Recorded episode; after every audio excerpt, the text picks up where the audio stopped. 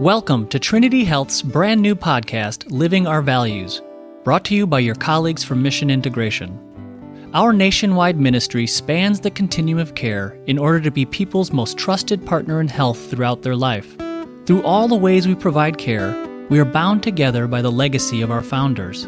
This legacy informs who we are, how we provide care, and is rooted in our core values of reverence, commitment to those who are poor, safety, justice, stewardship, and integrity. In this podcast, we will hear stories from colleagues across Trinity Health about the care we provide, the legacy we steward, and the core values we seek to embody. In this, our first season, we will hear stories from leaders across the system who, through the challenges brought on by the pandemic and civil unrest, found hope in the way we live our values. Hi, my name is Trevor Bonnet, and I serve Trinity Health as the Chief Mission Officer at Trinity Health PACE and Trinity Health at Home. I'd like to invite my guest for this podcast to introduce herself. Hi, my name is Carrie Hayes McElroy, and I serve Trinity Health as the Chief Clinical and Compliance Officer for Trinity Health PACE. Hey, welcome, Carrie. Thanks for joining us. I'd like to begin by asking you what brought you to your current role at Trinity Health? So, without giving you my entire professional history, I started off my nursing career in the UK. And I believe that everything that has happened in my career has actually what has brought me to this particular role. So, I have been in community health after I came to the States, I've worked in home health, I've worked in nursing home settings. I came through case management and leadership roles within case management, quality improvement, risk management, and then actually joined Trinity Health back in 2003 at one of our hospitals here in Michigan and established the senior services for that hospital.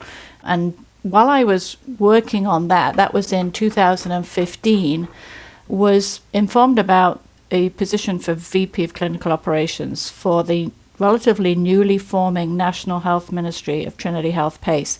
And so thankfully that was brought to my attention and came into this role then at the very ground roots of developing this National Health Ministry. Fantastic.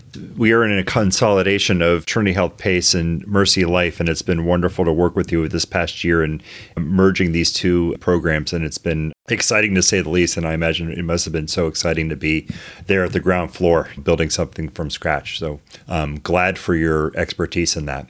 So, for more than a year now, all of us have been coping with the global pandemic. And in your role as a leader of Trinity Health Pace, I'm certain that you've experienced the impact of this pandemic in so many ways. And I'm wondering if you'd be able to share a story from your experience that highlights how it's impacted you, the ministry, and perhaps ways that you've responded. Yeah, thanks, Trevor. It, it's interesting as I reflect on how the pandemic has impacted our ministry because I think it's it's very different from how it's impacted other ministries across Trinity Health. Partly because in the acute care space and even in the home health space, colleagues have been impacted by an influx or a surge of patients that they're having to care for with COVID 19 and really make a lot of adaptations around the care that's provided in those settings. In the PACE model, and just to sort of emphasize for those that really don't understand PACE too well, PACE is the program of all inclusive care for the elderly. And what that means is that we are the insurance provider, we are the primary health provider, we are the home care provider, but we're also the adult day health provider. And a lot of the services historically have centered around the physical location of the adult day center. And with the pandemic, we had to physically close down all of our day center operations um, and really limit our clinic operations. And so rather than seeing our patients, we call them participants, rather than seeing more of them and seeing them more often, the greatest challenge to us was that we weren't seeing them as often as we had been before. So our teams really had to pivot on a dime and think about creative ways that they could continue to serve those participants in order to maintain them safely in the community. And these are some of the oldest, frailest members of Trinity Health. These are people who, in order to be in our program, are over the age of 55. They meet all of the requirements to receive nursing home level of care. But in order to be in PACE, and while they are in PACE, we provide services that are designed to keep them out of nursing homes. So these are really frail, vulnerable adults. And when we are unable to bring them into the day center, not only are our colleagues challenged by not being able to have eyes and ears helping to support those participants so often. But the participants themselves are impacted because they're not coming in for the recreational activities, the socialization that they may receive, the exercise programs and rehabilitation programs that they would normally receive in the day center. Plus, their caregivers, their family caregivers with whom many of them live, were additionally impacted because they also then were additionally challenged because they may have been unable to go to their workplace, at least in the early earlier days of the pandemic, and were at home 24 hours a day, seven days a week, with some older adults that are living with dementia. And so there's additional strain on those families. So our PACE colleagues quickly pivoted, as I said, to providing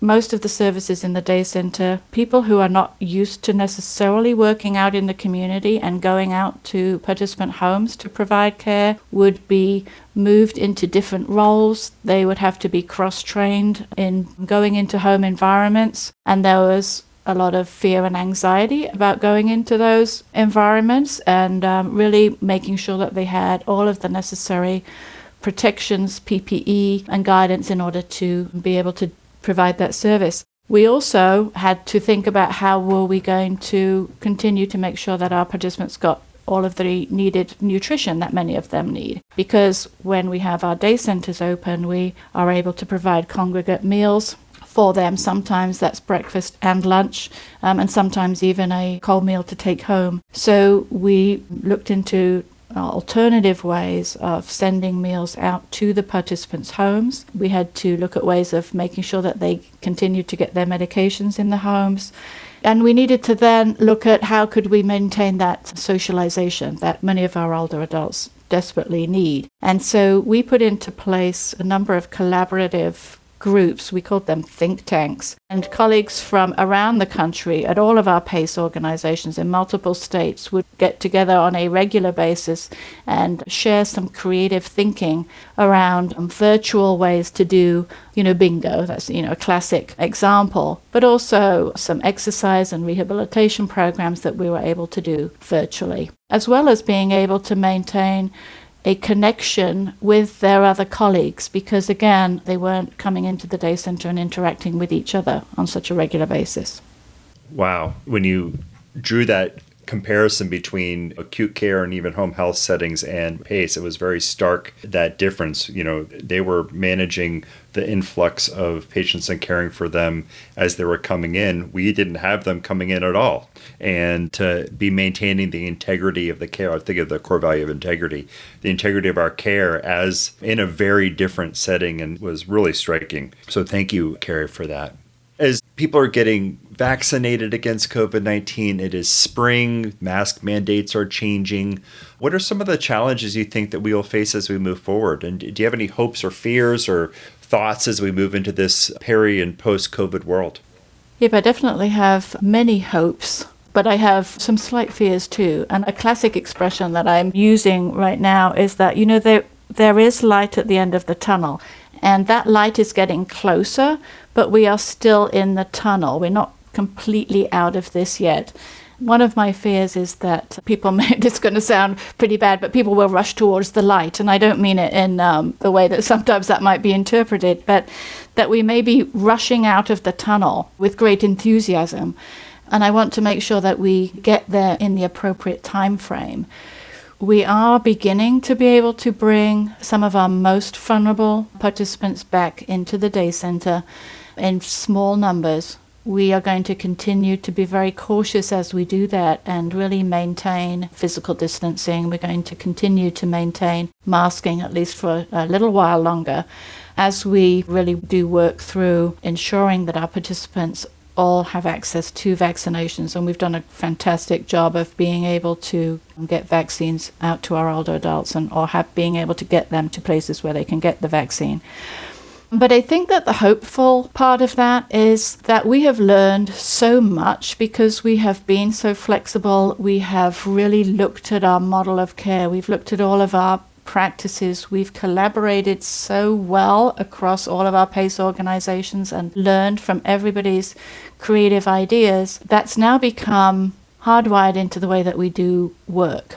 And whether we do that virtually or whether we do some of that increasingly in person, we are going to maintain these collaborative groups. We're going to maintain a balance between increased support for participants at home at the same time as being able to appropriately provide them with the congregate care that some of them have been used to. So I think that's what really gives me, you know, anticipatory joy around what I call the silver linings of the pandemic. And there have been many tragedies, there's been emotional and physical and spiritual challenges that we've all faced for one reason or another. But there are silver linings, and we're, we're going to learn from them, and we're going to become a better and stronger organization as a result of that. Amen. Absolutely. It's been amazing to see home care aides who were used to doing work in the centers going out into the homes and overcoming that fear and using our core value of safety such that they feel safe in that. And they're going to be better for it, right? We're all, and, and all of us, in all of the different ways that we've been doing things differently, it will be better for having completely flipped the delivery of care on its head and been able to persevere through that. When you were talking about bringing some of the most frail and vulnerable participants into the centers now, it, it got me thinking about our core value of commitment to those who are poor and if there's one thing that PACE does really well, and you express it so well, is reaching out to the margins and those that are most peripheral, most in need, most vulnerable, and wrapping our care around them um, in a preferential way. I mean, everybody needs care and PACE. They can't go into PACE without needing an incredible amount of care, but even within that population, really seeing those who, who need it the most while caring for everybody. So that's really neat. Well, I'm so grateful to you for sharing a really incredible story. And I'd just like to thank you, Carrie, for expressing so clearly what we've done in PACE. And I'm really proud to be a part of that. And the hope that you've expressed for the future and taking those learnings and taking that silver lining from PACE and carrying it into that light when we emerge from it in an appropriate time. So thank you so much, Carrie. And I really appreciate it. And thanks everybody for listening. Thank you for listening, and we hope you are inspired by the stories that remind us of who we are, the legacy we steward, and the core values we seek to embody. May we always work to serve together in the spirit of the gospel as a transforming and healing presence within our communities.